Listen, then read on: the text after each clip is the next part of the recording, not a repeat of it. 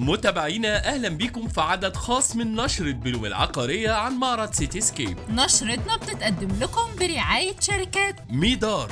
طلعت مصطفى. مدينة مصر. جي في. سكاي أبو ظبي. كريد وهنبدأ بالأخبار الرئيسية. الشركات العقارية بتدخل معرض سيتي سكيب السنة دي وهي محملة بالعديد من الخطط التوسعية اللي هتبدأ تنفيذها خلال أسابيع. وده اللي بيأكد حجم النمو الكبير اللي بيشهده السوق وإن الشركات بدأت تتكيف مع التغيرات اللي طرأت عليه. وقبل نهاية السنة أو في الربع الأول من السنة الجاية هنلاقي مشروعات جديدة وعملاقة جوه وبره مصر لشركات زي ميدار الأهلي صبور سوديك هايد بارك وغيرها كتير. شركة أوراسكوم للتنمية حققت مبيعات قيمتها 3.6 من عشرة مليار جنيه في مدينة أو ويست اللي بتنفذها في مدينة 6 أكتوبر غرب القاهرة وبتطرح ثلاث مشروعات داخل المدينة خلال فعاليات معرض سيتي سكيب شركة إنرشيا ناوية تسلم 650 وحدة بمشروعاتها خلال السنة دي منها 300 وحدة في مشروع جيفيرا اللي بتنفذه في الساحل الشمالي وهتبدأ تشغيل أول فنادق المشروع الصيف الجاي.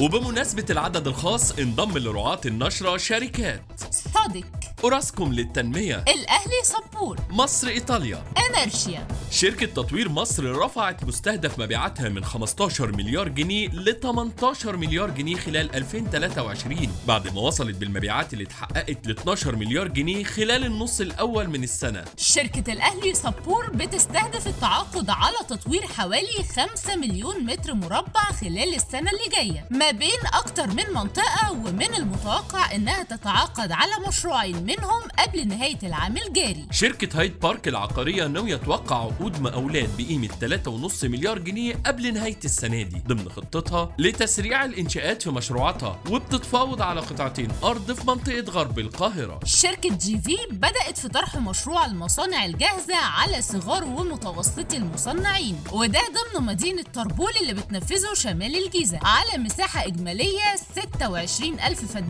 والناوية تطلق مشروع جديد في العبور. ومعانا في النشرة فيديوجراف عن تحركات السوق خلال الفترة اللي جاية وإيه اللي ممكن يحصل في الأسعار وتوقعات المطورين لحركة البيع والشراء وإزاي هيتحوطوا من تذبذب سعر العملة. وهتلاقوه بالكامل على بوابة بلوم. نشرتنا خلصت. استنونا التلات الجاي بإذن الله في عدد جديد من نشرة بلوم العقارية. نشرة بلوم.